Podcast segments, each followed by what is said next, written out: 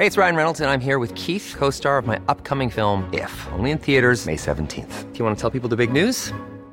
All right, I'll do it. Sign up now and you'll get unlimited for fifteen dollars a month and six months of Paramount Plus Essential Plan on us. Mintmobile.com slash switch.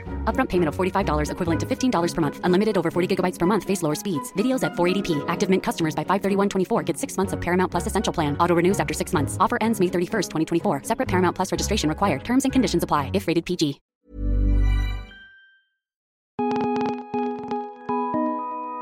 This is the Vice Guide to Right Now, a daily rundown of all things Vice. It's Friday, December first. I'm Akil Gibbons. Right now, thousands of people have been asking one simple, trending question. Is cocaine vegan?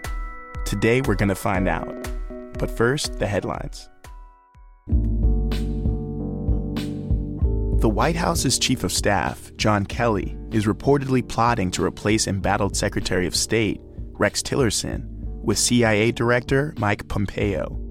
If he's ousted, Tillerson, who hasn't been getting along with President Trump, will have served one of the shortest terms in the history of his position. Wednesday night, the G O P Alabama Senate candidate Roy Moore told an audience at a Baptist church that there was a conspiracy behind the wave of allegations of sexual misconduct made against him. Moore blamed L G B T Q people and socialists and said they, quote, want to change our way of life. And Nikki Haley, the U S ambassador for the U N, said North Korea's latest intercontinental ballistic missile launch, quote, brings us closer to war. At an emergency meeting of the U N Security Council, Haley added that the U S did not seek conflict, but if war were to break out, quote, the North Korean regime will be utterly destroyed. And now, here's the news you won't get anywhere else. It's well known that U S demand for drugs like cocaine plays a large role in the rampant drug wars in Central and South America. But the environmental impact of the cocaine industry receives less coverage. This is a hot topic for vegans, who often try to avoid foods that harm animals and the ecosystem. Some insist that cocaine is vegan, while others cite a mountain of evidence to the contrary. Here's Munchies writer Mayukh Sen speaking with Vice's Ankita Rao on the topic. How did you hear about vegans being worried about cocaine being vegan or not? So um, what happened was I, my editor, Hilary Pollack, and I, we were kind of doing our daily um, comb of food news every day. I think this was early in November, and we came across this one op-ed published in uh, Metro over in the U K, just being like, hey, vegans, stop chuffing cocaine, like, it's bad. And it was this, like, it was this fine op-ed or whatever, very incensed and uh, impassioned, and Hillary kind of looked at it and was like, okay, I feel like there's something more substantive to be written about this um, topic regarding this Venn diagram of people who are vegans who also use cocaine, and there needs to be something that's written uh, examining that kind of hypocrisy within vegans who do cocaine, and you should write it. And at first I was like, uh, okay, I have experience with neither veganism nor cocaine, so I hope that I can be the right person to write this. But I just put out a call on Twitter a few hours later being like, hello, if you're a vegan who does cocaine, please talk to me. I'd love to talk to you for a story. And I got a flood of responses. When you posted that call on Twitter, which to me seems very specific, were you expecting that flood of people? And was this a population that seemed to have anything in common?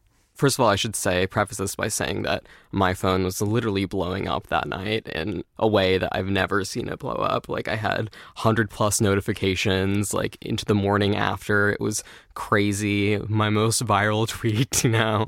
Very proud of myself. But a lot of the response I was getting was predictably, oh, this is such a Vice story. Haha, Mayukh, do you work for Vice, et cetera.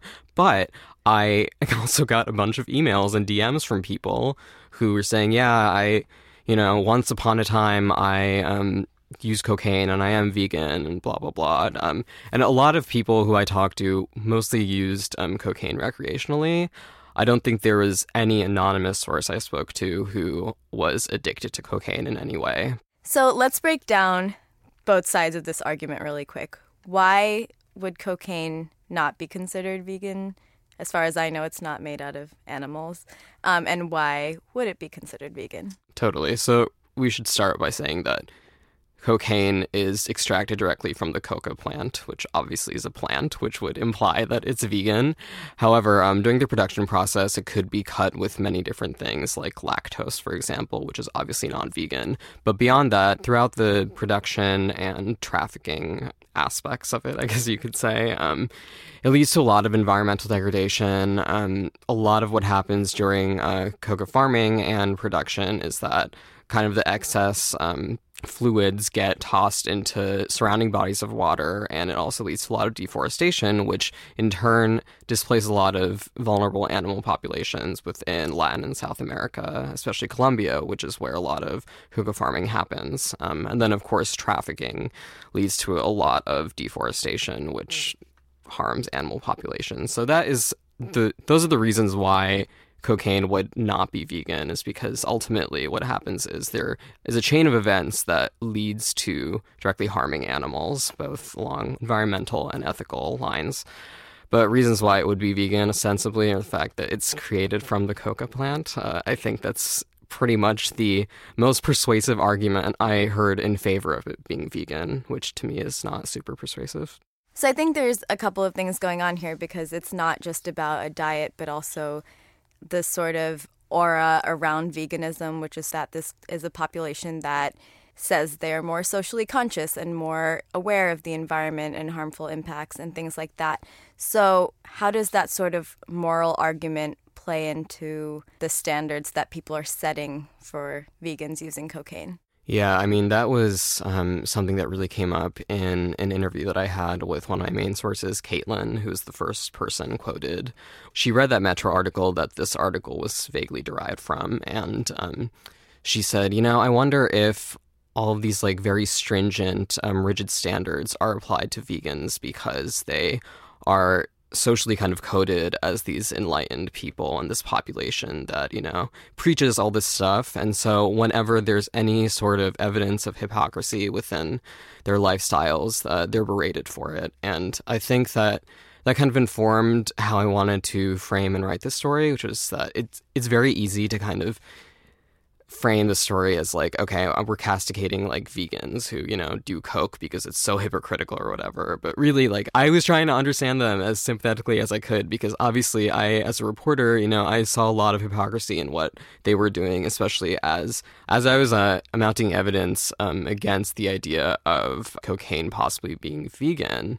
It was becoming a bit harder for me to kind of square um, a lot of what my sources who were cocaine users who were vegan were saying to me in terms of why they do use the drug and don't see anything wrong with it. But I still wanted to make sure that I wasn't replicating the stigma that that source Caitlin was speaking to, just that because she's vegan, for example, she feels as though a lot of people basically make fun of her, and I didn't want to do that. So I think that one thing that comes up in this conversation is also the impact of drug trafficking on humans, right? The cocaine trade impacts lots of lives. A lot of people die.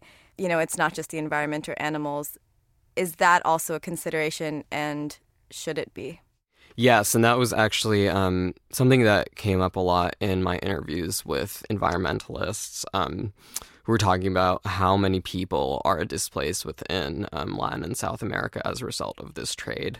And I think that ultimately um, I had to cut a lot of that out in the final draft of this article, because I think that there's probably a much bigger um, article to be written about who is displaced by the drug trade and how people in the U S, for example, which is where most of my sources were for this article, are completely not privy to that.